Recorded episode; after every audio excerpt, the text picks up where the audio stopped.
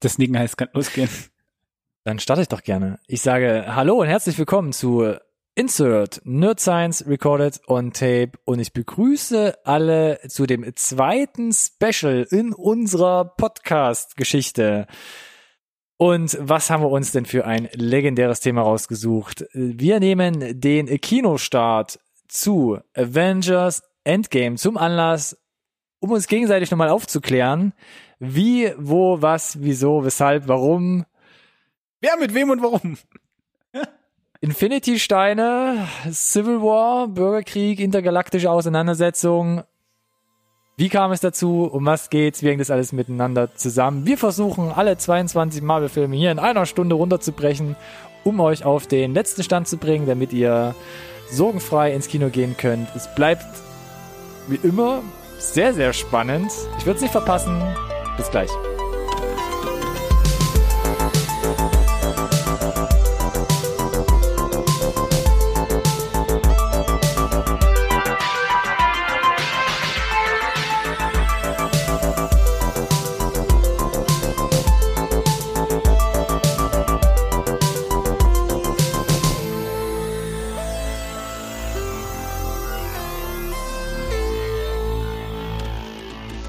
Hallo und herzlich willkommen zu einer neuen Folge Insert Science Recorded on Tape, dem einzigen Podcast über Filme, die ihr wirklich braucht. Zu meiner Linken hat sich eingefunden. Na? Ronny. Danke für die Anmoderation, Alex, zu meiner Rechten. Hi. Hallo.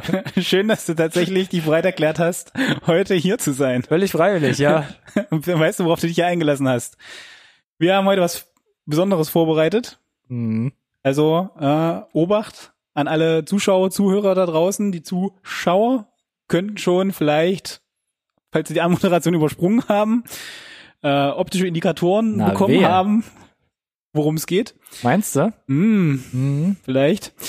Ja, die Zuschauer da draußen hatten nur das Intro. Äh, Ja, was wollen wir machen heute? Uns war das mittlerweile zu langweilig zu sagen, ein Film, eine Review. Nee, wir machen eine wo Sendung ist denn da die Challenge? und packen hier über 20 Filme rein. Und wir gucken uns heute das MCU an, das Marvel Cinematic Universe. Und warum machen wir das? Weil Endgame vor der Tür steht. Am 24. ist es soweit. Gottes Willen. Dann kommt so einer, so ein, so ein mittlerer Abschluss, muss man ja sagen. Es hört ja nicht ganz auf, aber es schließt so eine, eine weitreichende Phase ab, wo man sagt, da kumulieren so Du Ferkel. 21, 21 Filme. Pfui, Wer kumulieren. will das denn sehen? Also, das haben wir uns zum Anlass genommen, ja. um zu sagen, da sind so viele Helden, Filme, Charaktere, Infinity Stein und Machtverhältnisse am Werkeln und Machen und Mhm. Tun. Da müssen wir mal drüber reden, auch für die Hilfsbedürftigen, die gerne mit den anderen Freunden ins Kino gehen äh, würden, aber sagen, nee, kenne ich nicht. Also ja, für, für alle die, die denen jetzt einfällt, oh, hätte ich mir doch die Filme noch mal vorneweg angeguckt, ihr werdet es kaum noch schaffen. Zum Selbst- Zeitpunkt des, des Schauens ist es eher schwierig. Also gebt euch jetzt hier die Stunde von uns. Selbst 20 Filme im fünfminütigen Recap auf YouTube anzuschauen, also jeder Film fünf Würde Minuten, sich hinziehen, ne? selbst das dauert ja schon. Ewigkeiten. Um mal vorneweg noch ein bisschen Hype zu machen, kurze Anekdote noch. Hast du das mit Oi. den äh, Vorverkäufen von Endgame mitbekommen? Habe ich ein bisschen mitbekommen, ja. Im Detail? Irgendwie äh, Fantastrillionen, dreimal mehr als Die haben jetzt schon, also äh, mehr, zum Zeitpunkt der? Aufzeichnung, jetzt hier sind noch ein paar Tage hin bis zum tatsächlichen Release. Tatsächlich, aber Mhm. nicht viel. Aber äh, vor zwei Wochen gab es, glaube ich, so halbwegs offizielle Zahlen, dass äh, zu dem Zeitpunkt schon fünfmal so viele Karten vorverkauft wurden wie für Infinity War insgesamt im Vorverkauf. Okay. Wenn das so ein Indikator ist für die Menge an Leuten, die reingehen, wird's ein bisschen, wird's ein bisschen unschön. Äh, und ich bin gespannt. Also, worauf ich hinaus will, großes, großes Highlight das Jahr und äh, neben Star Wars, ich sag's immer wieder, Episode 9, auch von Disney, glaube ich, so der Film, den man gesehen haben muss, um mitreden zu können. Ja. Popkulturmäßig. Aber wir haben keine Zeit, wir haben es gesagt. 22 Filme im Schnelldurchlauf. Eine Stunde. Ja, wir springen direkt zu Phase 2, weil wir keine Zeit mehr haben. Ja, äh, starten wir erstmal damit. Äh, ja, es ist in Phasen aufgeteilt gewesen, ein bisschen. Ich weiß gar nicht, woher tatsächlich das mit den Phasen kommt, ob das sowas internes war an Disney, dass sie das so ein bisschen ihre Roadmap hatten, die es nach draußen geschwappt hat oder nicht. Ähm, aber Phase 1 ist tatsächlich so eine erste Vision. Ich gehe davon aus, dass Phase 2 sich dann da relativ schnell irgendwie schon mitgebildet hat, aber als man gemerkt hat, dass Phase 1 funktioniert, äh, ja. Und jetzt Hat man nicht aufgehört. hat man nicht aufgehört und jetzt dürfen wir es eben dann entsprechend auch Phase 1 nennen. Wann fing denn der ganze Spaß an mit Phase 1? 2008. Wir blicken ins Jahr in, äh, ja, ins, ins weit entfernte ins Jahr 2008. 2008, also ja. unglaublich eigentlich. Also Elf vor, Jahre. vor elf Jahren und 22 Filme später. Hat man angefangen, Iron Man zu produzieren und in die Kinos zu werfen im Jahr 2008. Genau, also Kickoff mit Iron Man, John Farrow. Ähm, mutige Entscheidung, weil ja, dem, dem, dem Comicleser absoluter Begriff.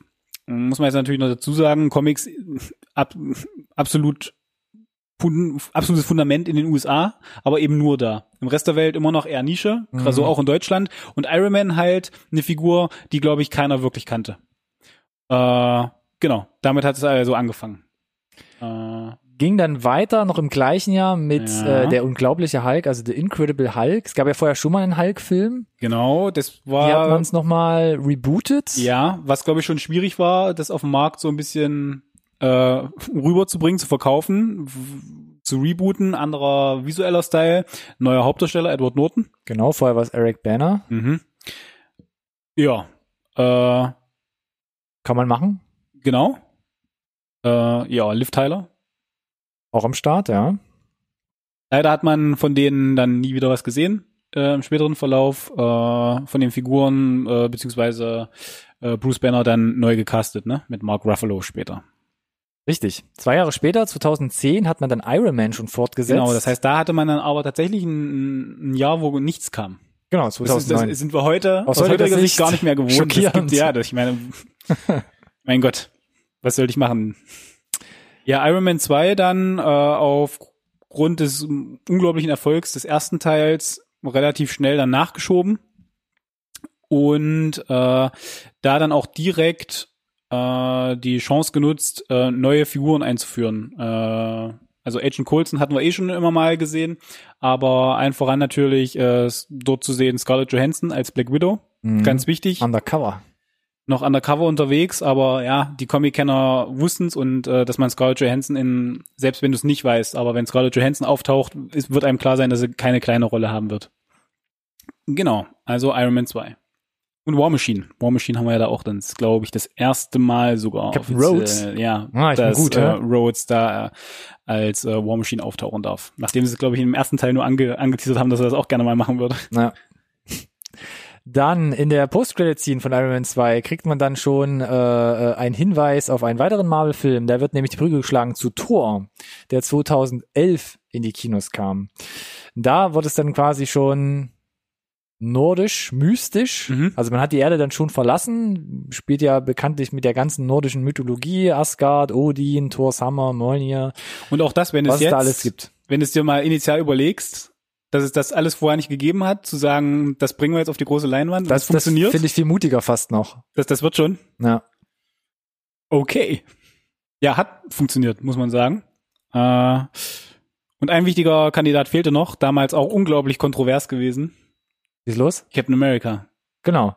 Da hat man nämlich auch schon in den Post-Credit-Scene dann so einen leichten äh, äh, Schwenk gemacht von Thor Post-Credit zu Captain Ja. America, indem man dann so einen komischen Tesseract Mm. eingeführt hat in der Post-Credit-Scene, der dann in Captain America, der First Avenger 2011 dann auch aufgetaucht ist und eine relativ prominente Rolle gespielt hat. Der war halt der äh, MacGuffin der ersten, der ersten Phase. Okay. Naja, es ist halt so ein Ding, worum sich alles dreht, wo Ja. aber keiner genau weiß, was es wirklich ist. Ja. Ähm, Es war so ein blau verkauft- leuchtender Würfel. blau leuchtender Würfel. Uns wurde er verkauft als eine ähm, unerschöpfliche Energiequelle. Hm. So, das ist der Kicker. Das ist ja schon mal relativ attraktiv, äh, wenn du sowas hast. Als Menschenrasse, als Alienrasse, wie auch immer, ne? Eine unerschöpfliche Energiequelle, coole Sache.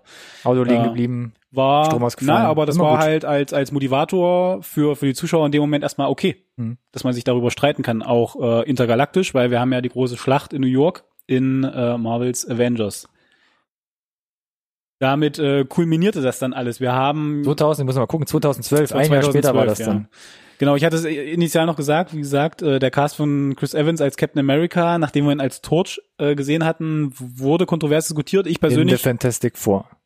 Four, richtig. Äh, Fox, andere Lizenz, andere Comicreihe, Aber Jetzt- eigentlich gleiches Universum. eigentlich gleiches Universum. Aber wir wollen die Leute jetzt nicht unnötig verwirren. Vergesst es wieder, Ronny. was ich gesagt habe. Guckt bitte in dieses Blitzlicht. Genau. Ich war übrigens auch einer, der gesagt hat, der ist doch zu jung, zu milchbubihaft. Ich war da wirklich geprägt auch von, von seiner Rolle, wie er halt auch The Torch äh, äh, porträtiert hat und wurde dann tatsächlich da eines Besseren belehrt. Ich fand, hat das, Das war vier äh, Jahre nach Sunshine, den wir in der letzten Review hatten. korrekt. Der hätte es doch schon mal klingeln müssen. Ja, Ja. Der kann was werden. Ja, die, rückblickend muss ich sagen, äh, in Sunshine da mit seinem mit seinem Rauschebart und am Anfang mit der langen Mecke, mit seiner Matte, den langen Haaren, die er da hat in Sunshine.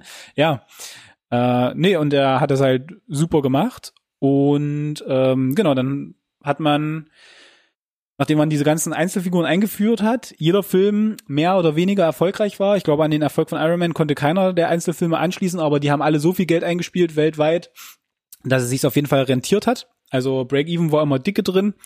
Äh, und äh, genau, die, die Aftercredits sind äh, zu so einem Kultphänomen geworden und wir hatten dann mit Avengers da eins dann das große Finale, wo handlungsmäßig ja man sich jetzt drüber streiten kann, ob da viel passiert oder nicht.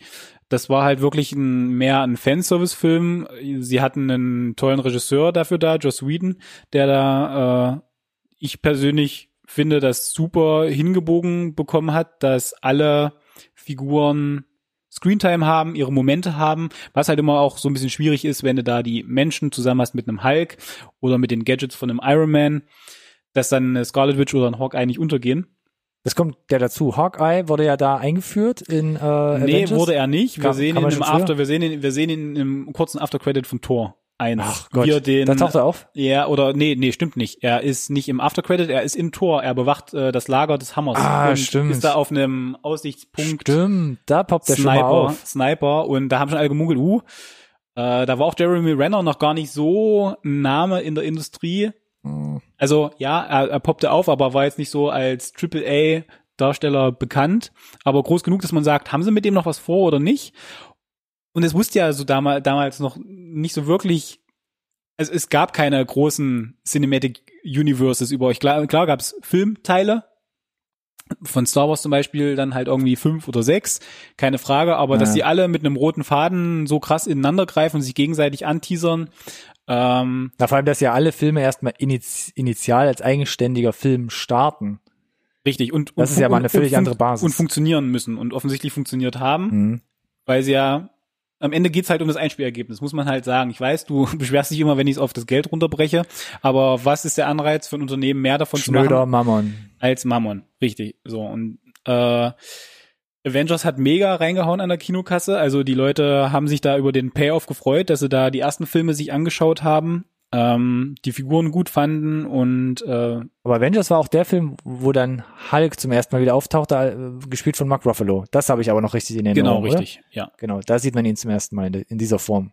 richtig. Nach richtig, Edward richtig, Norton in richtig. der Incredible Hulk von 2008. Genau, sie greifen aber tatsächlich auch ähm, Ed, äh, da auf, wo der Edward Norton Incredible Hulk aufhört, ne? Dass er sich versteckt da irgendwo Mhm. in, ich glaube, Südamerika oder Ja. wo er ist und genau da äh, sucht ihn ja dann Black Widow auf, um ihn zu überzeugen, Mhm. äh, Mhm. mitzukämpfen. Genau.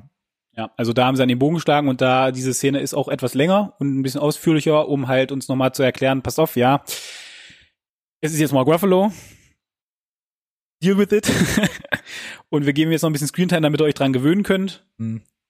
Und dann klatschen wir euch den restlichen Film da Special Effects Hulk um die Ohren. Und die Handlung, ein bisschen getragen auch, der Marvels Avengers von 2012, hat man ja schon darauf hingebogen, dass es wieder um diesen Tesseract geht. Genau, der scheint irgendwas Spannendes zu sein. Wir den haben ja ja Loki, Loki dann, also der Bruder von Thor, Genau. den man auch schon kennenlernt in Tor 2011, dann in, ist das schon, wo er dann in seinem Zepter diesen, diesen Stein hat? Wie ist denn das? ähm, er hat einen Stein in seinem Zepter, ja. Ja, hat er. Hat er, hat er, hat er. Nee, warte, warte, jetzt muss ich kurz überlegen. Oh mein Gott, Der Tesseract ist ja dieser blaue Würfel und der wird ja dann, glaube ich, irgendwann aufgebrochen zu dem Stein, den Loki dann, war das so? Nee, der Tesseract wird in irgendeine Maschine geworfen, ne, um dieses Richtig. Wurmloch zu öffnen, Genau. um die, wie heißen die Viecher? Die, die Chitauri, Kitauri? Ja. Um die nach New York zu holen, um die Invasion, den Angriff auf New York äh, Genau, es wird auch ein bisschen erklärt, dass Loki da irgendwie Hilfestellung bekommt. Das heißt, er ist auf so einem intergalaktischen Asteroid unterwegs und dann wird ihm da seine Armee versprochen, ähm, wenn er dann den Tesseract liefern kann. Äh, und Stimmt, ich meine, sowas, ja. sein, sein Loki-Poki-Stick, äh, der funktioniert, funktioniert äh, ohne alles. Der ist, das ist, glaube ich, tatsächlich Magie. Wir haben ja da diese, Macht der später dann erst rein, das Ding, ne? äh, er hat ja da diese wichtige Szene im, äh, im Flugzeugträger, wo alle sich anfangen zu streiten, wo sie nur im Raum sind mit Hm. diesem Zepter. Hm. Das schon reicht, die pure Anwesenheit da, um ja, da Einfluss zu haben auf die, auf die Psyche. Das ist ja Lokis Ding. Hm. Äh, genau. Was ist zu hervorzuheben in Phase 1? Äh, Iron Man, smarter Move, da John Farrow draufzusetzen. Äh, der war auch nicht unbedingt dafür bekannt, dass er jetzt AAA-Produktionen mit, mit Mil hunderten Millionen Budget macht. Aber ich hätte gesagt, Phase 1 stand, steht und fällt mit einem ersten guten Film. Und klar, mit allen Standalone-Filmen, aber der erste Film muss halt richtig reinhauen und Robert Downey Jr. zu casten als Iron Man. War auch ein bisschen mutig, fand ich, weil er, glaube ich, damals auch Genau. nicht so groß nee, war. gar nicht. Gar nicht. Immer, der, der hatte da seine Drogeneskapaden aus der Jugendzeit, der war so ein bisschen verschrien auch, glaube ich. Äh, ich Mhm. weiß nicht, dass ich glaube, viele Jahre haben sie ihn auch gern nicht unbedingt anpacken wollen als Schauspieler. Ähm, und der hat da halt einen Tony Stark aufs Parkett gelegt. Ähm, hat unglaublich geglänzt, finde ich, schauspielerisch. Äh, hat dem ganzen chauvinistischen, oberflächlichen Comedy-Kram halt auch eine gewisse Tiefe gegeben. Hat die Figur tatsächlich einfach äh, sehr uns uns nahe bringen können, Mhm. einigermaßen dreidimensional gemacht. Und das hat halt eben, das ist, was wir immer wieder sagen, als Film funktioniert. Und das war, glaube ich, so dann der initiale, initiale Antrieb, dass man vielleicht auch darüber hinwegschaut, dass vielleicht ein Iron Man 2 nicht mehr ganz so gut war, dass vielleicht ein Tor alleine hier und da filmische Schwächen hatte. Aber äh, und da kommen wir immer wieder drauf zurück, wenn wir jetzt die anderen Phasen durchgehen, die funktionieren, die sind, die, unter, die, unter, die sind unterhaltsam. Logik, brauchen wir nicht drüber reden, wir reden hier über Comic-Verfilmung, so ein Stück weit. Der rote Faden funktioniert äh, und äh, es ist immer schön, wenn du den den Leuten halt, ich habe meine vier fünf Filme geguckt, ich habe die Aftercredits gesehen, ich habe die Filme bewusst geguckt, ich habe hier und da die Brotkrumen, die ihr gestreut habt, Ja. wahrgenommen und ihr gebt mir jetzt dafür in Avengers was wieder und das ist der Payoff, den dann die Leute auch, glaube ich, immer wieder jetzt angezogen hat und es immer weiter aufgebauscht hat zu dem, was es halt jetzt ist. So, das Ganze endet, wie gesagt, im Marvel's The Avengers 2012. Alle kommen zusammen und versuchen da Lokis heimtückisch eingeschleuste Armee in New York äh, Genau. niederzuringen und ihnen Was schaffen. wa- was entgegenzusetzen und sie es irgendwie am Ende auch schaffen. Genau. Und dann, wenn die äh, Credits abgelaufen Ja. sind, dann kriegen wir da auch wieder eine ja, Post-Credit-Scene. Und da Mhm. sehen wir zum ersten Mal wen? Thanos. Thanos. Und das, ja, das ist zum ersten Mal, dass er auftaucht Genau. und es ist noch so ein bisschen nebulös, was er für Sieht eine auch ein Rolle bisschen hat. anders aus, als er dann später tatsächlich aussah. Ja, war das Ja. Art-Design noch im Köcheln? Ja, das Art Design hat es ein bisschen äh, äh, ähm, verändert, aber er wird da so ein bisschen ansatzweise wo als als Strippenzieher Bösewicht im Weltall Richtig. eingeführt. Irgendeine Supermacht, der, dessen Handlanger da Loki eine, eine, eine Armee ausgeliehen hat.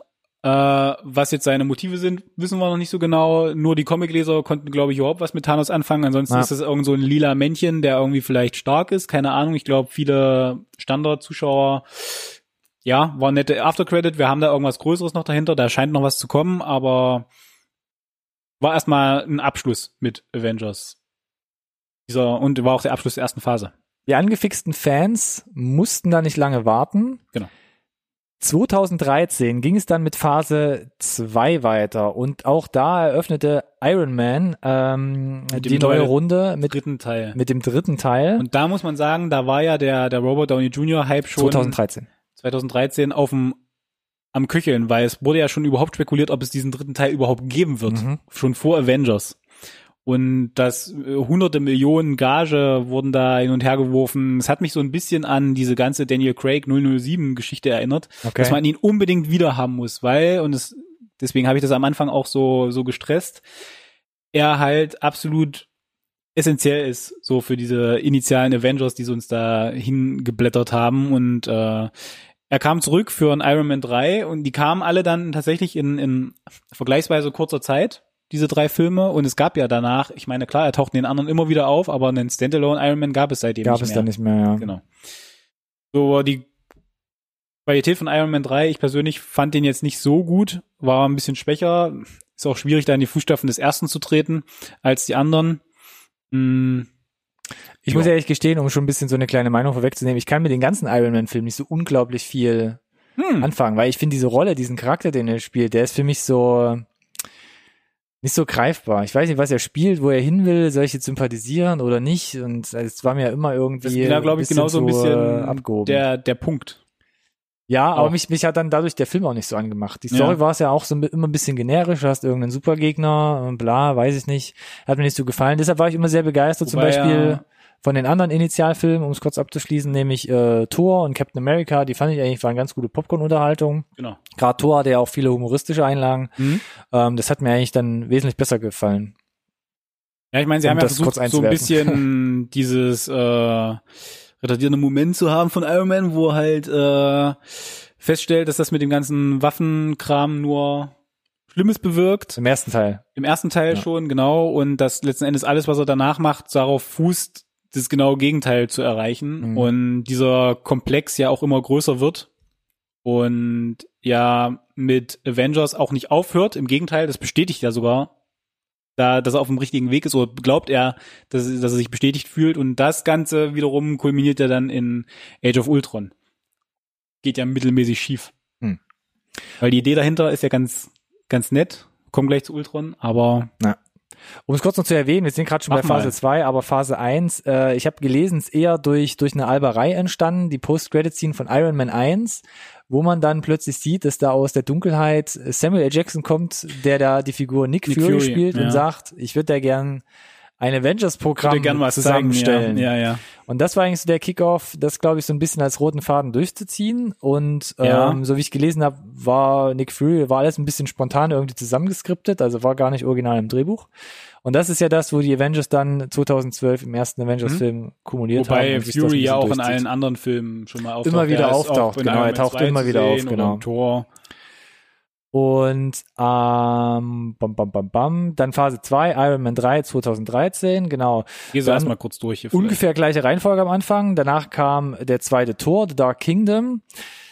Das war ganz interessant, können wir vielleicht noch ins Detail gehen. Da geht's dann um eine, um eine mystische Kraft, den sogenannten Äther. Ja, das Ether, ja. Und da wird so ein bisschen dann eingeführt, dass das so, so ein zweites, äh, so ein zweiter Machtbaustein ist, der im All existiert neben dem Tesserakt.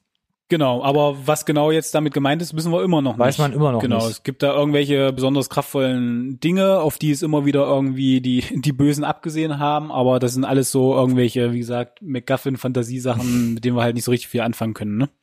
Am Ende von The Tor, äh, Tor, The The Dark, Tor. von The Tor, The Tor, The Dark Kingdom wird der Äther, also dieser spezielle äh, Stein, der da woraus extrahiert wird, dann bei dem äh, Kollektor abgegeben, also einem intergalaktischen Hausmeister, der da verschiedene Genau. Sachen und Sammelstücke Auch da äh, schon krass, weil Vorausgedacht nur, auch. Vor, ja, A, hast du gemerkt, vorausgedacht. B, weißt du, da muss mehr kommen, weil der Collector mit Benicio del Toro auch unglaublich prominent gecastet Ja. wurde und das für nur eine After-Credit-Szene kann ja nicht sein. Hm. Genau. Ist dann auch schon so, ähm, ja, wieder der schwarze Van, wie wir ja schon seit mehreren Episoden immer wieder erwähnen.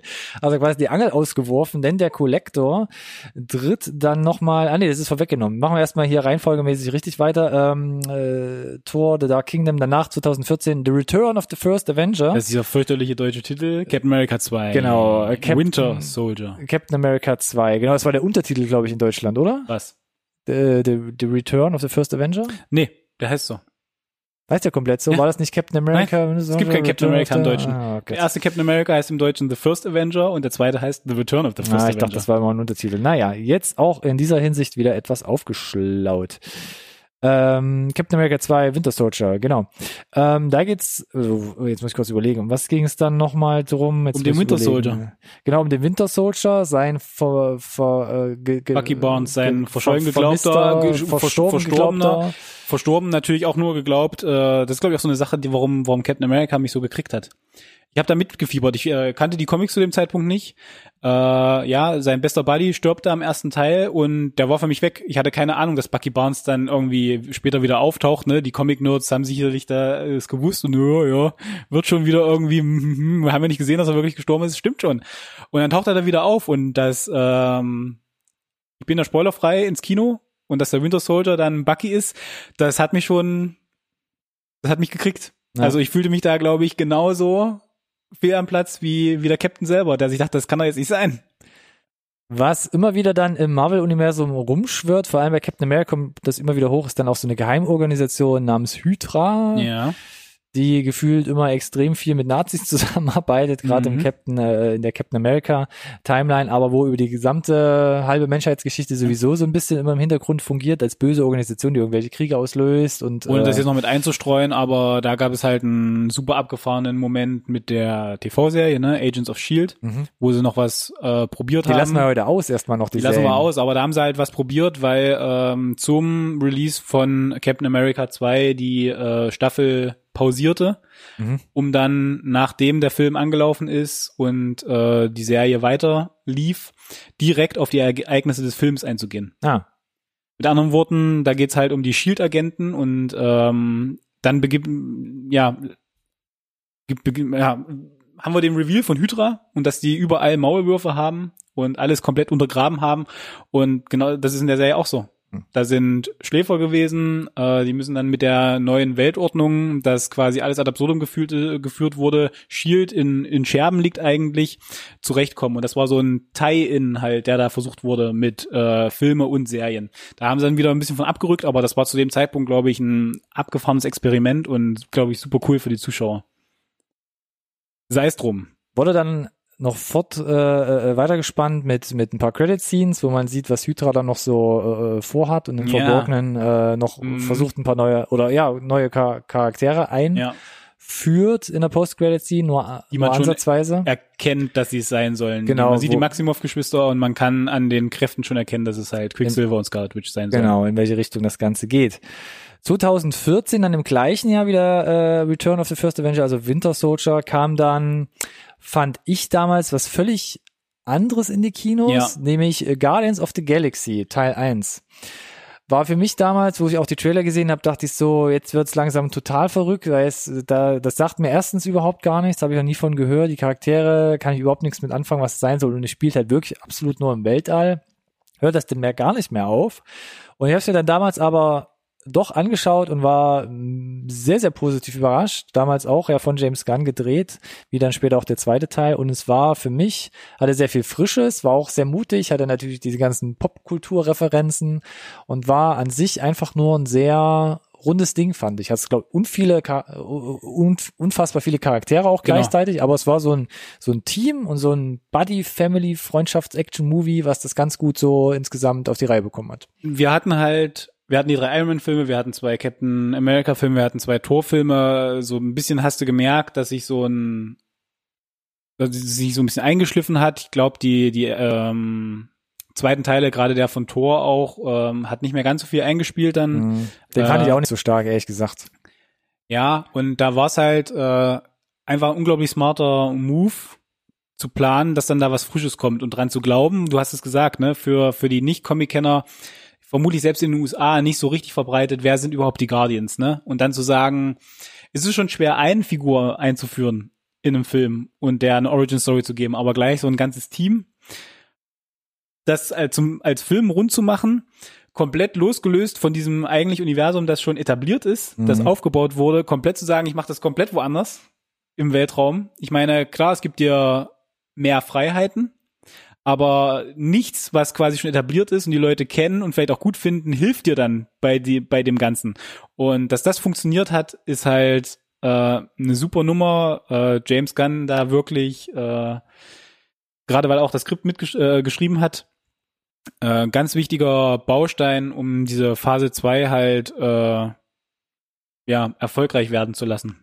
Was ich ganz interessant fand, so die Hauptstory dreht sich um einen sogenannten Orb in Guardians of the Galaxy, der wo auch eine spezielle Kraft, Ja. Kraft in sich trägt. Und da 2014 war man dann schon au- auf dem Stand, okay, es gibt diese sogenannten Infinity Stones, also die weiß gar nicht, wie man es am besten in Deutsch übersetzt, ob das irgendwo in den Comics auftaucht. Lass es so.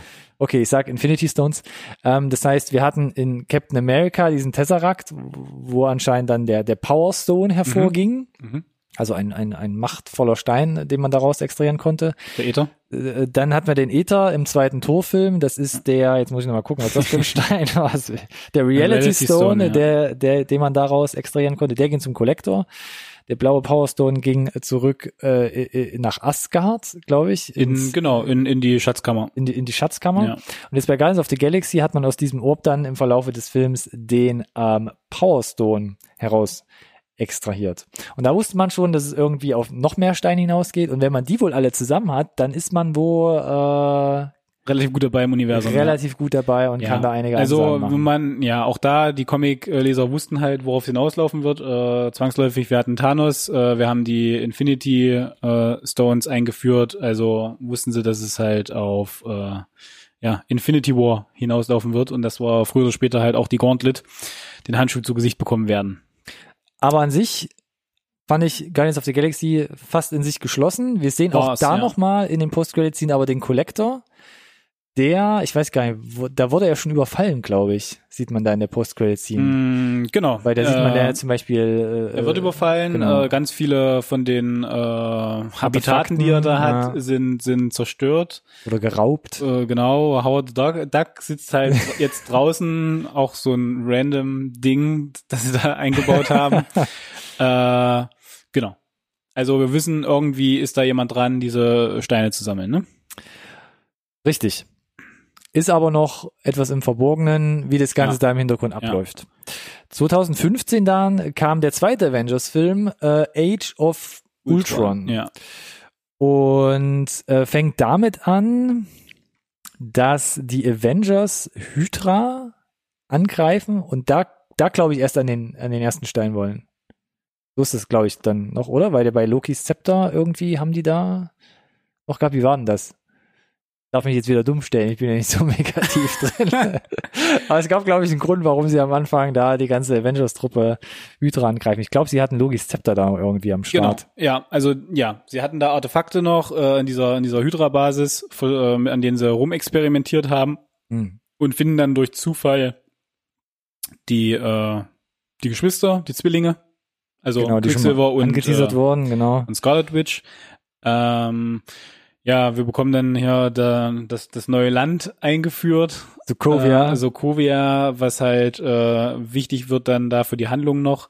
Äh, und wir haben halt das, was ich schon eingangs gesagt habe, ne, aus dieser Angst von Tony Stark, dass, äh, dass es was Größeres gibt als nur die Bedrohung auf dieser Welt. Ja, und dass es ihm recht gegeben hat, weil äh, Aliens haben New York angegriffen. Äh, hat er ja auch irgendwelche Angstzustände und das ist halt der Grund. Age of Ultron kam nicht so gut an, der zweite Avengers-Film, aber ich finde es ganz spannend, weil er eben für jeden äh, der Avenger so ein bisschen einzeln auf den auf die auf die Ängste eingeht und gleichzeitig gerade zum Beispiel auch bei Scarlet Witch uns ein, wenn auch nur kurzen ein bisschen Einblick auch äh, in die Vergangenheit der Figuren gibt. Und der Antrieb halt von Tony als auch von ähm, von Bruce Banner ist halt Hulk. Hulk. Äh, ist halt die Welt zu schützen, ne? Und sie glauben halt, äh, künstliche Intelligenz, AI ist da ein guter Weg.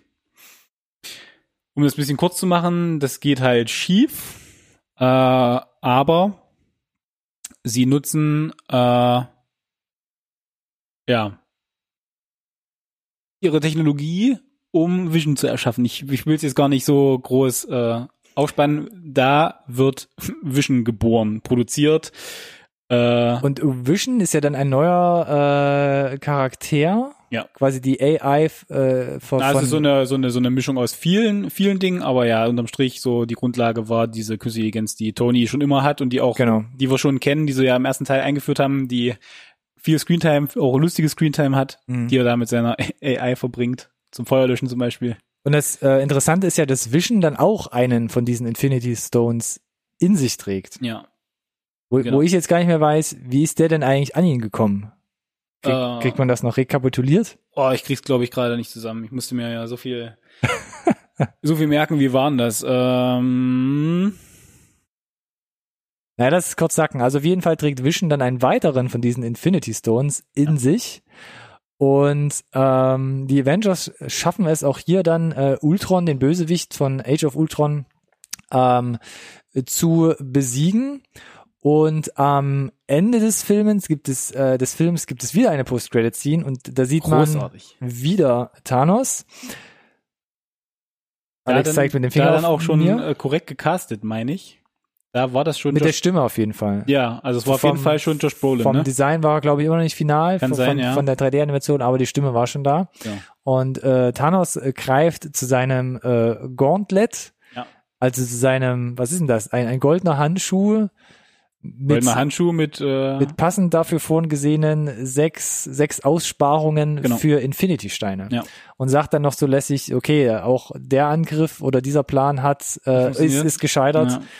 I do it myself. Und Greift, Fine, I do it myself. Fine, I do it myself. Greift den, greift den Handschuh und, Mega. und man äh, kriegt damit, äh, man kriegt da mitbekommen, ah, okay, jetzt kommt Thanos wo mehr ins Spiel als Bösewicht in diese Marvel-Welt. Genau, wie gesagt, sie hat, die Guardians hat uns ja geholfen zu zeigen, dass es ja, viel spielt sich da auf der Erde ab und es gibt da irgendwas, aber das war so ein bisschen schwer Abstrakt, zu greifen. Ja. Guardians hat das ein bisschen geholfen aufs, äh, auszufüllen, ohne jetzt direkt Einfluss da auf die Handlung zu nehmen, was es natürlich trotzdem hat irgendwie, aber ja, fühlt sich mehr Standalone an noch, aber hat uns gezeigt, dass dieses Universum halt einfach größer ist, als wir es bisher wahrgenommen haben, dass Mhm. es da einfach viel mehr Parteien gibt äh, und dass auch mehr, mehr dranhängt, mehr kaputt gehen kann, als wir erstmal so wahrnehmen, ne? Gerade wenn du so einen großen Gegenspieler hast, wie Thanos halt. Genau, und dann nach Age of Ultron. Ist so ein bisschen abgesetzt, fand ich immer. Mhm. Auch im gleichen Jahr noch kam äh, der erste Teil von Ant-Man. Ein Superheldenfilm äh, mit Paul Rudd in der Hauptrolle. Fand ich damals sehr witzig gecastet, weil Paul Rudd kannte man ja sonst vorher eher so aus, Klar aus der Co- Comedy-Ecke. Comedy, Rom-Com, irgendwie sowas. Der alberne ganze, der ganze Film, auch. die ganze Produktion stand ja schon unter keinem guten Stern. Wir hatten das alles schon mal in irgendwelchen äh, Bei Baby Driver. Folgen, bei Baby Driver, Edgar der Wright Review Film. von Baby Driver. Genau, weil eben äh, Edgar Wright das Skript geschrieben hat. Ähm, ich mich mega drauf gefreut habe, weil Edgar Wright sch schwamm halt auf der sch ähm, Shaun of the Dead und vor allem auf der Scott Pilgrim Welle und ich mir dachte, Mensch, das wird großartig, Mhm. weil Ant-Man, hm, ja, kann sich irgendwie kleiner machen, vielleicht auch ein bisschen größer und redet mit Ameisen. Wenn es jemand cool macht, dann Edgar Wright. So, das war, Ja, ne? Klingt auf dem Papier erstmal nach einem komischen Genau, und dann Fetisch, kam, dann kam halt raus, ma, Edgar Wright, Creative Differences haben sich irgendwie äh, Getrennt, sie ja. bisschen, ja, haben sich getrennt. Dann haben sie da jemanden äh, nachgeholt, aber es blieb dann bei dem Originalskript. Mhm. Schwierig, aber äh, ja, mit Paul Rudd eben ihn gecastet, glaube ich, so ein bisschen auch mit dem Wissen, was er bringen kann, Ja. was so die Comedy-Richtung Ja, wie er auch wirkt, glaube ich, ganz genau, einfach. wie, wie er wirkt und ganz bewusst auch zu sagen, wir gehen mit dem Film, auch mit dem mit dem Erf- Erfolg von Guardians, der in eine andere Richtung ging, auch das in eine andere Richtung, um dieses Universum halt frisch zu halten. Mhm. Was für mich funktioniert hat. Äh, der wirkt wesentlich kleiner, Ja. Der Film im, im, im Scale, macht's aber halt wesentlich persönlicher, ist er ja, glaube ich, auch, weil wir viel von seiner Familie mitbekommen haben, mit seiner Tochter und seiner Ex-Frau und Es so weiter. spielt relativ wenig mit den anderen Marvel-Filmen Ja. zusammen, finde ich. Äh, du hast natürlich ähm, die große Szene am, am Anfang mit einem äh, jungen Michael Douglas auch. Ja. Ähm, ich meine, dass Michael Douglas überhaupt dabei ist, ist großartig. Als ich gelesen habe, dass Michael Douglas in einem Marvel-Film mitspielt, das ist halt, äh, sie kriegen halt Nach die Leute, ne? Robert Redford, Mit Robert Redford, Jeff das war auch- Bridges, ja, äh, viele bekannte Leute schon da aufgepoppt. Ja. Ähm, fand ich den sehr unterhaltsam, hab da extrem viel gelacht, weiß ich noch im Kino. Äh, Fand ich auch ein sehr, sehr guter Film. War für mich auch wieder so ein bisschen wie ähm, der erste Tor. War frisch, war halt eigen, hat was Neues etabliert, ohne zu groß sich von irgendwas erdrücken zu lassen. Ja. Und ähm, ja, hat so ein bisschen frischen Wind reingebracht und gerade diese komödiantischen äh, Elemente bei Ja. Ant-Man haben das Ganze total locker gemacht und dann einfach gut wegzugucken. Genau, und dann haben wir noch wichtig, um den Bogen zu schlagen, weil der sich auch ein bisschen isoliert anfühlte, äh, weg von der von der großen Rahmenhandlung, den Teaser für den zweiten Ant-Man natürlich, ne, mit, Mhm. mit dem Wasp-Outfit und natürlich den zweiten Credit, wo Captain und Falcon dann da äh, der Tease für den Civil Civil, War. War, Genau. bringen. Ja. Am Ende von Ant-Man sagen Falcon und Captain America, äh, wir brauchen oder wir kennen da jemanden, der uns da vielleicht Also Falcon, müsste. Mhm. Falcon kennt da noch jemanden, ja. Obwohl er ja eigentlich geschworen hat oder gesagt hat, dass bitte niemand erzählt, dass er sich in Ant-Man da von, im Ant-Man-Film von Ant-Man vorführen lässt ein bisschen, Ja. als er da in äh, das äh, Avengers-Lager einbricht. Und- Aber ja, und damit kommen wir zu Phase 3. Phase 3 wurde gestartet dann 2016 mit äh, The First Avenger Civil War. Also Captain America 3 eigentlich, genau. aber so ein bisschen fühlte es sich eigentlich an wie ein Avengers-Film, ne? Ja, es war schon so Avengers das- 2,5. Richtig, weil wir haben das große Cast. Ich erinnere nur an die, die Wahnsinnsschlacht auf dem Leipziger Flughafen. Ja, schön im Osten gedreht. ähm, Hashtag Filmförderung, Hashtag billig. genau. Äh, ja, dann konnten sie äh, ihr, ihr Logo erzählen, da, ja. ja. ja, es steht jetzt da in der Chronologie mit drin und äh, im Abspann stehen sie auch mit da. Wahrscheinlich der einzige Flughafen, wo es dann immer ist, ja komm hier, von, Wo's- von 10 wo- bis 16 Uhr fliegt eh nichts. sagen, wo, wo, wo genug Ruhe ist, damit wir da ordentlich drehen können, aber es nach großem Flughafen aussieht, aber ja. Nee, äh, genau, da passiert schon relativ viel. Äh, wir bekommen extrem, also da, da bekommen wir wirklich viel um die, um die Ohren gehauen. Wir, Da muss man echt am Ball bleiben auch ein bisschen. so ein bisschen. Ich persönlich fand den Film eh nicht so richtig gut, weil Ja, auch ähm, auch ganz wenn sie einen äh, tollen deutschen Schauspieler als Bösewicht gecastet haben, Daniel Brühl ist dabei. ja, äh, kaufe ich ihm halt am Ende nicht so richtig ab, dass er da einen großen Masterplan hatte. Das Ja. ist schon mal damit, damit steht's und fällt's. Aber was bekommen wir denn? Wir bekommen äh, das erste Mal wirklich Wakanda äh, nochmal äh, zu Gesicht. Wobei das stimmt nicht. Wir hatten es in Age of Ultron schon. Der ist nämlich da in Wakanda unterwegs, Angeteasert, um ja. Vibranium halt äh, äh, zu suchen. Äh, macht, macht er da auch seinen Körper draus so ein Stück weit, glaube ich. Da haben wir es angeteasert Wer bekommen. genau? Ultron. Ach, Ultron, ja, okay. Äh, wir haben dann, wir sehen den König von Wakanda und seinen Sohn, wo schon relativ schnell klar wird, dass das wahrscheinlich dann Black Panther sein wird. Ich muss Äh, sagen, Wakanda ist ja so ein fiktiver afrikanischer Staat, richtig, richtig. um nochmal alle abzuholen. Und äh, genau, dann gibt's halt den großen Anschlag. Das heißt, äh, In Wien ist, in Wien spielt das. Es Wien gibt einen Anschlag auf eine UN-Versammlung, wo der König von Wakanda dann umkommt. umkommt und den Staffelstab weiterreicht. Und dann sehen wir auch direkt äh, das erste Mal Black Panther Mhm. in Aktion, der Also da ein neuer Superheld wird eingeführt. genau, genau. Also Und nicht nur einer in War. noch, wen haben wir denn noch? Wir sind ja quasi gerade über die Schlacht von, vom Ja. Leipziger Flughafen schon Ja. äh, hinweggegangen. Und da, das wurde auch, glaube ich, immer schön aus den Trailern rausgehalten. Ach, Ähm, Spidey, ja, du hast poppt recht. dann Spider-Man auf. Ja. Da gab es ja auch immer diese Lizenzschlacht zwischen Sony und äh, Marvel. Ist auch eine, ein geiles Ding eigentlich, ne? Komische wie Geschichte, das, ja. Wie sie das, ja, aber sie haben es halt cool gelöst, ne? Ich meine, sie haben dann irgendwie da den Deal gefunden, dass Sony halt ein Stück vom Kuchen abbekommt und sie dann halt das damit verwursten dürfen, nachdem in Sonys Meinung da die Amazing Spider-Man-Filme mit, äh, wie heißt der Andrew Schreck? Garfield. Danke, Andrew Garfield halt Vorher Tobey Maguire, auch noch eine Trilogie. sind, was ich überhaupt nicht nachvollziehen kann, aber umso besser. Hm. Spidey darf jetzt im Disney mitspielen, hatten ein paar coole Momente und es war klar, dass dann halt äh, noch ein Spider-Man-Film folgen wird. Das war dann zu dem Zeitpunkt auch, glaube ich, schon bestätigt. Ja. Ähm, aber ja, stimmt, du hast recht, den sehen wir da das erste Mal. Genau, und abseits äh, von dieser Schlacht oder was ja darauf hinausführt, sind ja eben schon die Auseinandersetzungen in New York in Avengers 1 und die Auseinandersetzung in Sokovia in Avengers 2. Na, gerade die in Sokovia sind halt genau, der, was dann dazu führt, dass es so eine äh, Sokovia Accords. die. Sokovia Accord gibt, also eine globale Vereinigung von Regierungen, die sagen, wir müssten den Avengers mal ein bisschen Einhalt gebieten. Genau, weil da geht relativ viel unter kaputt und Kontakt- relativ viel, relativ viel viele. Leute sterben. Gerade dann Alles auch, nicht so schön. gerade auch bei bei Age of Ultron, wo ja quasi da diese ganze Stadt äh, in die Lüfte gehoben wird. Ist ja kein Eigenverschulden, aber es gab ja dann doch noch Nee, ein paar Kollateralschäden. nicht. Genau, aber äh, genau, und dann trennt sich so ein bisschen die Spreu vom Weizen. Wir haben die Leute, Das heißt, die Avengers trennen sich dann in zwei Lager auf Genau. und verfeinden sich so ein bisschen. Richtig. Kurzzeitig. der, genau, deswegen, das ist ja auch so ein bisschen der Kicker in dem Original Comic Civil War. Irgendwo hinter mir steht's. Ähm, wir haben ja da, genau, was haben wir für Lager? Wir haben die wie Tony Stark, die halt von Anfang an gesagt haben, ja, ich bin halt Iron Man, ne, wir haben nichts zu verbergen. Äh, die sagen, es ist für uns okay, alle wissen, wer ich bin, äh, ich arbeite gerne mit der Regierung zusammen. Und dann gibt's halt die wie Captain America, die sagen, ihr wisst nicht, wer ich bin, das ist auch gut so für mich und hm, weiß ich nicht, meine Liebsten. Und äh, nein, ich vertrete nicht pauschal die Interessen von irgendeiner Regierung, weil was weiß ich, was die für Interessen haben. Die sind vielleicht nicht im Interesse der Menschheit. Ich meine, klar, wer bist du, das zu entscheiden, aber er ist halt der Meinung, dass du so als äh, Held für das Gute so ein bisschen losgelöst von irgendwelchen nationalen Interessen agieren solltest. Hm. Und da gibt's halt welche, die das genauso sehen. Und es gibt welche, die das so sehen wie Toni.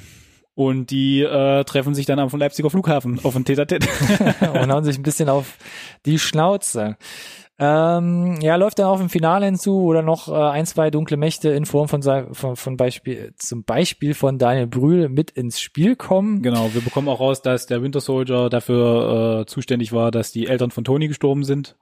Ganz viele Details, weiß Das ist gar nicht, ob Wahnsinn, das, was da alles passiert auf- halt echt Ja, viel. ja. Und ich weiß gar nicht, ob wir das hier alles noch mit mit reinkriegen in Civil War, aber ja, da passiert relativ viel. Ich fand es auch, mir war es ein bisschen zu wirr teilweise, ein Ja. bisschen zu viel. Mhm. Ähm, also ich habe mich da ein bisschen zu weit, zu viel hin und her geschmissen gefühlt. Ja, ist richtig. Man konnte wieder ein bisschen runterkommen im gleichen Jahr mit einer weiteren neuen Figur, die eingeführt wurde, und zwar Doctor Strange, gespielt von Benedict Bene, Bene von Benedict äh, Cumberbatch. Ähm, der da einen äh, verunglückten äh, Chirurgen spielt und auf einer Selbstfindungsreise wieder zu seiner alten Stärke zurückfinden Ja. will und quasi in einem tibetanischen Mhm. Kloster. Immer, Kloster zu wie auch Zugang findet zu übernatürlichen Zur Magie. Zur Magie, um es kurz zu machen. Genau, also das ist ja der so ein bisschen, was der Film uns auch näher bringen soll. Es gibt halt Magie in dieser Welt. Äh, super smart auch da wieder. Benedict Cumberbatch äh, schwamm so ein bisschen auf der Sherlock-Welle, super gehypt, die, zu Recht. die Einführung der Figur ist auch glatt einfach nur Sherlock gespielt, muss man sagen. Pretty much. ähm, trotzdem kriegen sie es hin, äh, dann äh, erstmal total unsympathische Figur, menschlich, nahbar, sympathisch äh, zu machen, hat wieder auch diesen typischen Humor, den Charme Ja. des Ganzen. Äh, Haben ein bisschen äh, mit Mats Mikkelsen einen Gegenspieler, der ein bisschen untergeht, hätte ich gerne mehr gesehen, weil Mats Mikkelsen einfach eine coole Drecksau ist. Und äh, Der Joker, der universal einsetzbare trotzdem Joker. wieder ein bisschen isoliert von dem ganzen Rest. Das stimmt, ja. Von der, von der Handlung, wie gesagt, aber wir bekommen Magie näher gebracht. Und man lernt ja ganz viel Neues kennen. Man Ja. lernte zum Beispiel kennen, dass Dr. Strange die Zeit manipulieren kann. Genau, da machen Mit das ist dem- ja die Lösung für den Endgegner in Doctor Strange auch, um Genau. uns wirklich ins Gesicht nochmal zu hauen, Was, was, er denn da alles? Tolles Was machen geht kann mit dem alles? Auge von Agamotto. Genau, das Auge von Agamotto, was sich letzten Endes ja als Timestone Richtig. herausstellt. Das Korrekt. heißt, wir haben noch einen neuen Stein hier ins Spiel gebracht. Genau. Und äh, genau, der kommt im Grande Finale zum Einsatz und zeigt uns nochmal die ganze Stärke, die Dr. Strange da ausspielen kann. Ja, dabei würde ich es auch fast belassen für Genau. Strange, oder? 2017 kam dann wieder die Guardians of the Galaxy mit Volume 2 angeflogen. Nach dem Wahnsinnserfolg vom ersten Teil auch wirklich äh, extrem heiß erwartet, auch Ja. von mir. ja. Trailer sahen wieder mega aus. Ich fand auch, er konnte das Niveau ganz gut halten. Auf jeden war Fall. auch noch relativ isoliert, fand ich wieder Mhm. von dem Marvel-Universum.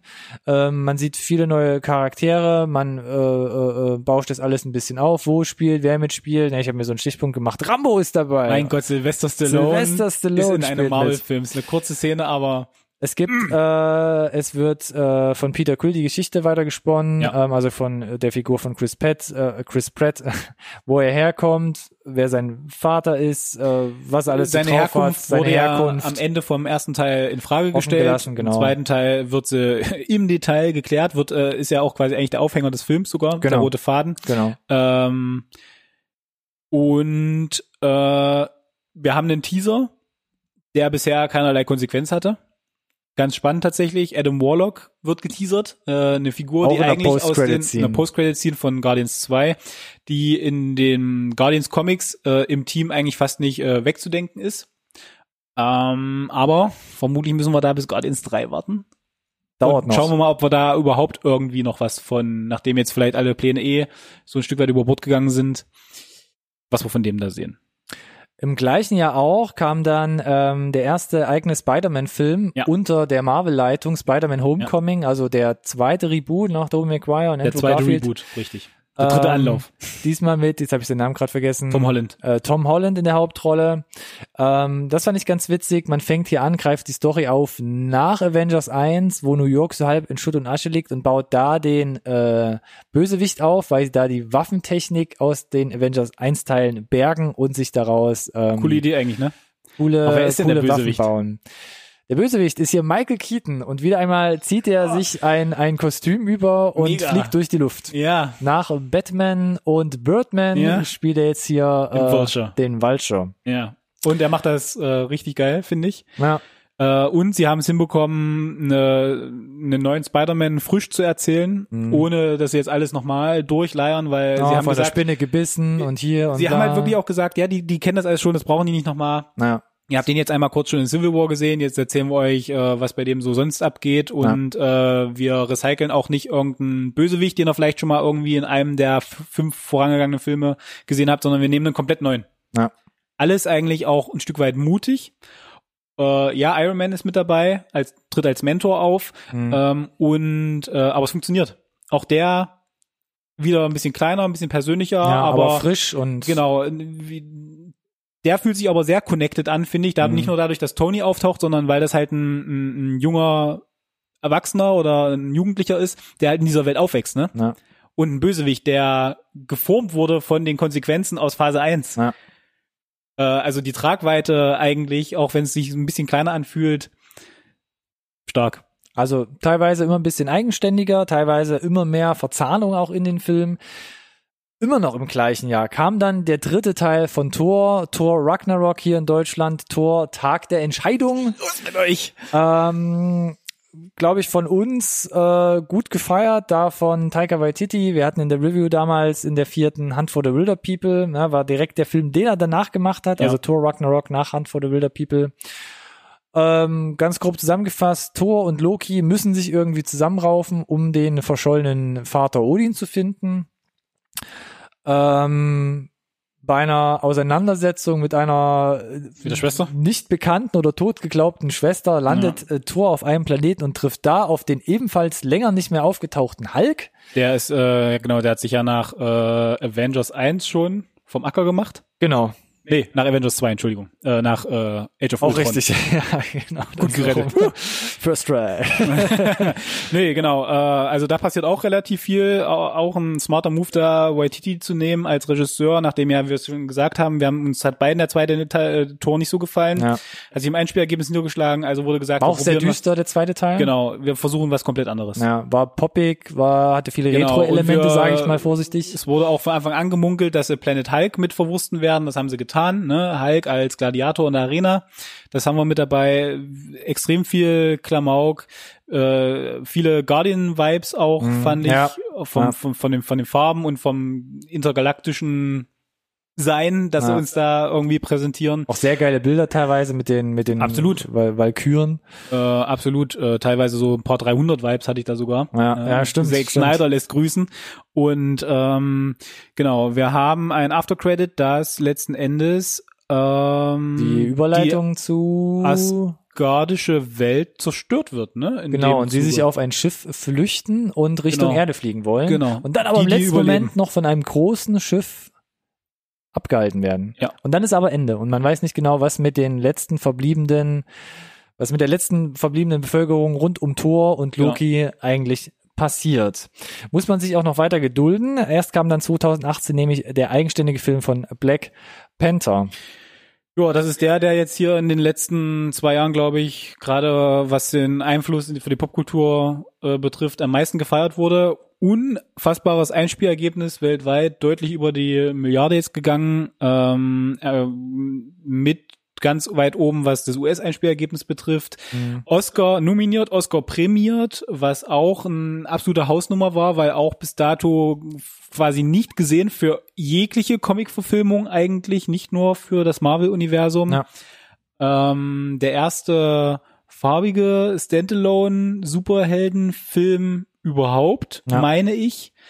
Ähm, lange überfällig gewesen zu dem Zeitpunkt schon, ähm, kam super an, hat viel richtig gemacht, tolles Set-Design, tolle Kostüme, äh, das Wakanda, das uns zeigen. Ich fand ein bisschen über die Story kann man sich streiten. über die Story kann man sich streiten. Ich fand, ich kann, man kann sich auch über die Action ein bisschen streiten. Ja, sicherlich. Wie man den Film allgemein so ein bisschen findet, ähm, war auch wieder ein bisschen familiärer, weil es wirklich nur in dieser Richtig. Welt von Wakanda spielt. Man sieht klar ein, zwei Charaktere aus dem Universum auch wieder so aufpoppen. ja. Ähm, Aber Martin Freeman zum Beispiel in seiner äh, Agentenrolle äh, Ja. Taucht mit auf. ja. Aber ansonsten eigentlich doch ein ganz rundes Ding, kann man sagen. rundes Ding Auch und wieder neuer sie zeigen so uns, bisschen. ja, und sie mussten uns aber Wakanda zeigen, weil halt Wakanda durch die technologischen Fortschritte halt wesentlich ist für was folgt. Mhm. Äh, sie haben auch da uns schon angeteasert, dass da technologisch viel geht, weil sie den Winter Soldier dort geparkt haben, äh, auf Eis gelegt haben. Geparkt haben, ja. und ähm, Wohlzustand. Genau. Äh, und wir sehen ja dann auch am Ende, dass ähm, Bucky offensichtlich wieder äh, defrostet wurde und aushelfen darf und offensichtlich sich auch äh, halt daran erinnern kann, wer er wirklich ist, also nicht mehr Genau. gebrainwashed Auf ist. dem Weg der Besserung. Wie der Winter Soldier, genau. Und dann ging es ja schon über 2018 gleichzeitig in Avengers, The Snapping, äh, Infin- Avengers Infinity War, pardon. Infinity War, ja. Und äh, es war klar, dass es auf den zweiten Teil hinauslaufen wird, aber es war natürlich trotzdem, es war auch klar, dass danach äh, das Universum, wie wir es kennen, so ein Stück weit äh, fini ist irgendwie, dass sich halt grundlegend was ändern wird. Ja. Ähm, und äh, ja, unfassbar viel Geld eingespielt. Handlung, weiß ich nicht, ob du das versuchst zusammenzufassen, wenn du möchtest. Äh, ich will kurz. bloß, ja, kurz, ich will bloß kurz sagen, das, was äh, Thanos im zweiten Avengers angedroht hat, wird hier relativ schnell, ähm, wird hier relativ schnell zum Erfolg geführt. Es beginnt damit, dass er den, den, den Power Stone an sich reißen kann, der im Nova Corp gesichert wurde. Sie attackieren dann hier fortsetzend vom dritten Tor ähm, das asgardische Schiff. Metzeln da viele nieder, äh, vertreiben Tor, bringen Loki Loki, um oder auch nicht. Man weiß es nicht genau. Loki ist ja schon mehrmals gestorben in Ja, dem ganzen aber. Thanos macht ja ein Thema draus zu sagen, äh, no resurrections this time. Gut möglich. Das heißt, er kommt dadurch auch an den, Und, an und den er stirbt vor dem Snappening. Genau. Ähm, er kommt dadurch an den Space Stone. Äh, Thor wird dann später von den Guardians aufgesammelt. Äh, Thanos bekommt aber dann noch die ganzen restlichen Steine. Zum Beispiel den Soul Stone, den man zum ersten Mal sieht, von Red Skull. Red Skull, Captain America, der erste, wurde ja dadurch des Berühren des Tesseractes Wegge aufgelöst, aber wir erkennen hier, er wurde nur wegteleportiert, warum er auch immer dann da auch diesen, diesen Job angenommen hat, um den Soul Stone zu Ich verweisen. weiß nicht, ob sie ihn gefragt haben oder ein Bewerbungsgespräch geführt hat. Er kommt dann in der Auseinandersetzung mit Dr. Strange noch an den Time Stone, verdammte Axt. Und Vision muss noch dran glauben in Wakanda. Das heißt, er kommt auch an den Mind Stone. Hat dann am Ende von Infinity War alle sechs Steine und ich weiß nicht, äh, wir Wir hauen das jetzt raus. hauen Ganz das ehrlich, raus. ja, Halt- es, äh, haltet euch, schaltet jetzt ab, wenn ihr, wenn ihr den noch nicht gesehen habt und spoilerfrei leben wollt. es endet mit dem Spoiler 2018. Genau, mit dem Spoiler 2018. Äh, Thanos hat alle Steine in seinem Gauntlet vereint, schnipst den Finger und löscht das halbe Universum aus. Das heißt, wir sehen dann in einer minütigen Sequenz, wie ein, eine Mehrzahl der Superhelden, die über die Jahre ans Herz gewachsen sind, sich einfach im wahrsten Sinne in Staub auflösen. Ja. Das heißt, äh, ja, um sie nicht alle aufzusehen, es sind unglaublich viele, die dabei umkommen. Bleiben wenige zurück auf der Erde. Äh, wir haben ja nun dann aber auch äh, dadurch, dass die Guardians in äh, Infinity War ja Tor treffen, auch die Möglichkeit, dass Tor ein Portal öffnet, um die Guardians auf die Erde zu bringen. Die, die noch übrig sind und nicht für irgendeinen anderen Plan noch im, im Universum rumgurken. Äh, so, das heißt, wir haben äh, dann die Guardians tatsächlich zum Teil zumindest auch auf der Erde. Äh, bleiben am Ende nicht mehr allzu viele übrig. Und wir haben einen ganz wichtigen Aftercredit noch, weil wir sehen schon wieder den Nick Fury äh, in Infinity War im Aftercredit, der sich auflöst, aber Ah, es noch schafft, den, Stimmt. den Pager zu aktivieren. ein Pager mit einem Logo, was dem geneigten Marvel-Fan wahrscheinlich bekannt vorkommt. Genau, Captain Marvel. Captain Marvel. Was dann fast wieder der Übergang ist, äh, ja, zum Captain Marvel-Film, der jetzt aktuell sogar noch im Kino läuft. Genau. Wenn ihr schnell seid. Davor kam aber noch, um es abzurunden, Ja, Ant-Man and the Wasp, also der zweite Mhm. Ant-Man-Film 2018. Auch der wieder recht isoliert, wird auch damit richtig. erklärt, dass äh, Paul Rudd, also Scott Lang, in dem Film Hausarrest hat. Ja, richtig. Aufgrund, glaube ich, der Sokovia äh, Äh, Accords noch. Auch, genau. Ja, er hat, sein, hat seine Probation quasi äh, verletzt und muss Ja. jetzt Hausarrest ha- schieben für irgendwie ein, zwei Jahre oder so. Ja. Ja, genau. Äh, ja, es gibt eine isolierte Handlung, aber unterm Strich geht es darum, dass äh, ne, die die Mutti äh, Die Mutti. äh, aus dem Quantenrealm zurückholen Genau, die wollen. verschall verschollene Frau von ähm, Michael Douglas. Michael Douglas, ja. genau. Äh, von, Die in einer von, mikroskopischen- von Hank Pym, die Frau von Hank Pym. atomaren Zwischenwelt. Genau, das hatten sie uns auch im ersten Teil schon angeteasert, im zweiten Genau. Teil haben sie es jetzt nochmal wesentlich detaillierter ja. aufgegriffen. Äh, Und äh, der Aftercredit ist, glaube ich, hier an der Stelle auch wichtig, weil in Endgame aufgegriffen, Ja. in den Trailern schon. Ähm, en, sie finden eine Möglichkeit, äh, ohne weiteres ins Quantum Realm äh, hinzuwechseln äh, und wieder zurück. Äh, Anscheinend. anscheinend und bei dem, bei einem, ja, Routine Spaziergang von Ant-Man ins Quantum Realm äh, lösen sich alle, die ihm da wieder zurückhelfen können, in Luft auf und In er Staub. in Staub. Das heißt, der Äh, Film spielt parallel zu Infinity War Genau. und hört so am Schluss von Infinity War Richtig, wir auf. sehen die Konsequenzen aus Infinity War Genau. im Aftercredit von Was ich sehr cool fand, wo ich Ant-Man gesehen 2, habe, mega. ich damit gar nicht gerechnet habe. Und äh, ja, er bleibt da und wir wissen nicht, wie er wieder zurückkommt. Er ist selber ein bisschen mit der Situation überfordert. Wir wissen aber, dass er es ist, weil wir haben ihn im Endgame-Trailer gesehen. Genau. Er ist einer von denen, die äh, überlebt haben und er findet scheinbar einen Weg heraus. Vielleicht ist das auch ähm, ein Schlüssel zur Lö- Lösung in Endgame.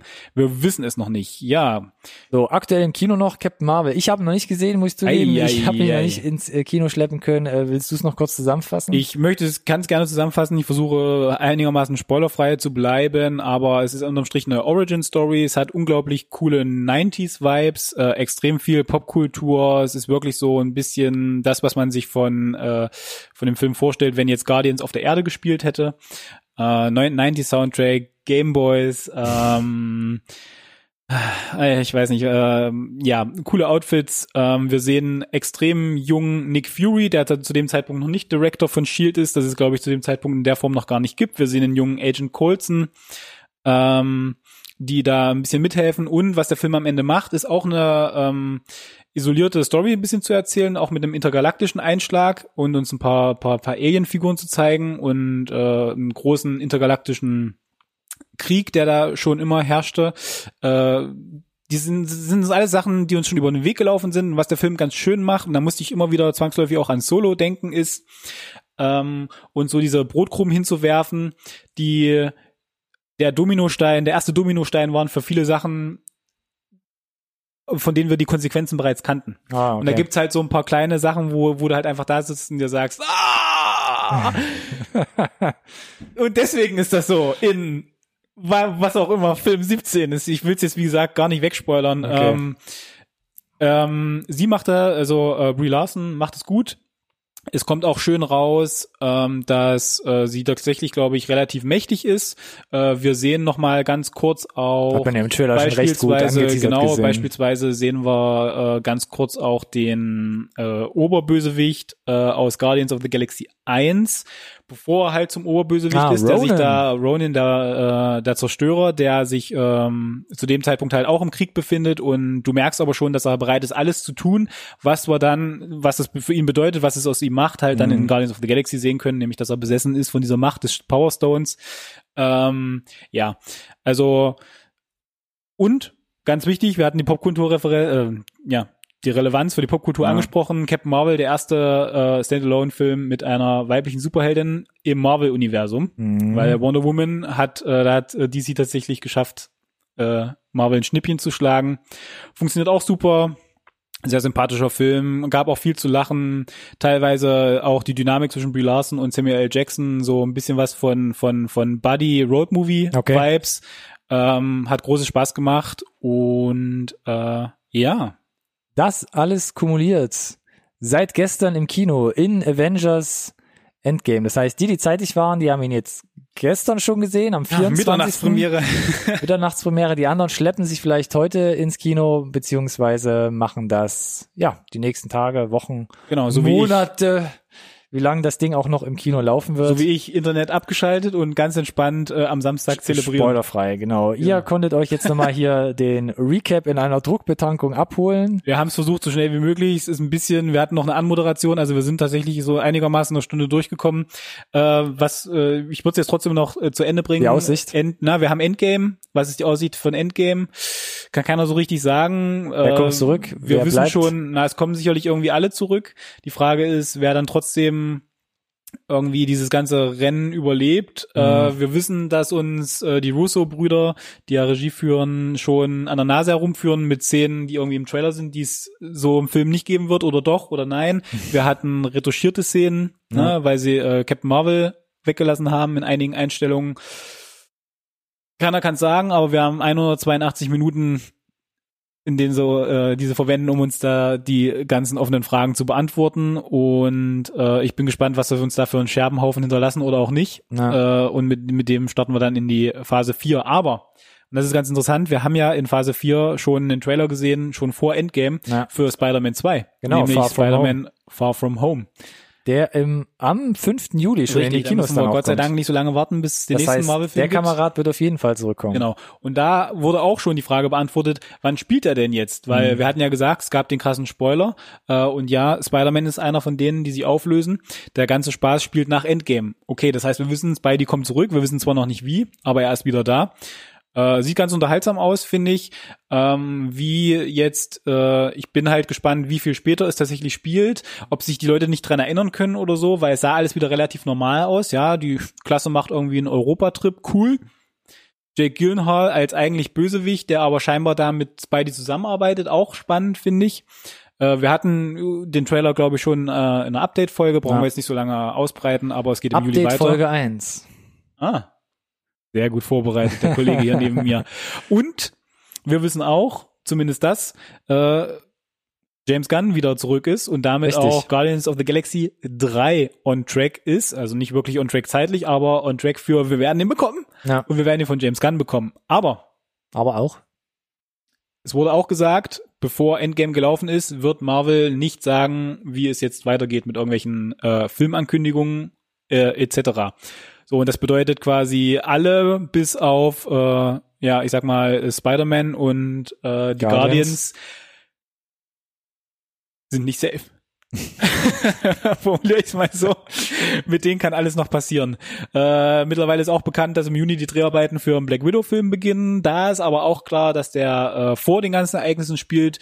Wie viel vorher, wissen wir nicht. Ja. Äh, generell ist nicht weiter, nichts weiter bekannt, außer so ein bisschen das Cast. Ne? Wir haben David Harbour Richtig. von äh, Hellboy huh, Oder und Stranger äh, Stranger Things. Things. Vielleicht sollten wir das hervorheben, Stranger Things. Und ähm, ja, Scarlett Johansson. Und äh, warten dann mal ab, was da noch kommt. Also drei sind auf jeden Fall in der Pipeline für eine vierte Phase. Mhm.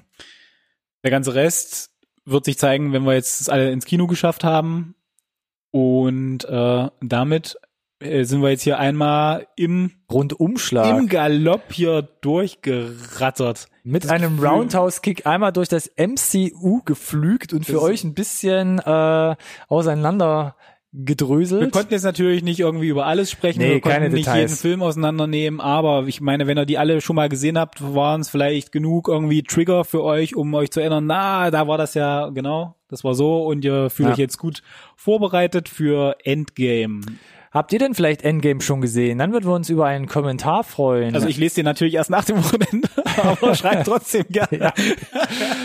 Dann würden wir uns über einen äh, spoilerfreien äh, Kommentar freuen. Drückt auch gerne die Glocke, wenn ihr gerade bei YouTube seid, um unseren Kanal zu abonnieren. Wir freuen uns über jede Interaktion. Wenn nicht, äh, folgt uns auf den anderen Plattformen, iTunes, Spotify, wo auch immer. Dazu findet ihr weitere Informationen, zum Beispiel auf Facebook, Instagram oder Twitter mit dem Tag.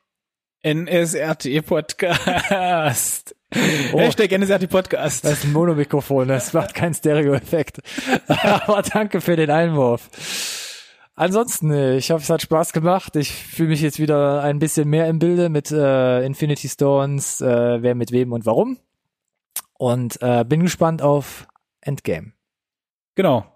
Wir sind äh, durch, haben äh, was ein bisschen was anderes wir, sind, versucht. wir sind sehr durch, ja. Äh, mir hat's großen Spaß gemacht, sowieso. Große Überraschung. Äh, ich fand schön, dass du so mitgezogen hast. Ja, natürlich, immer gerne. Bedanke mich also allen voran erstmal bei dir und bedanke mich bei äh, den Zuhörern und Zuschauern, auch wenn wir heute wieder ein bisschen überzogen haben, aber Ach, wir haben versucht im Rahmen zu belassen. Äh, ich bin super gespannt. Äh, bin ein anderer Mensch. In der nächsten Folge. Wir sind zurück mit einem Update in einer Woche und wir sind raus. Bis dahin. Tschüss. Ciao.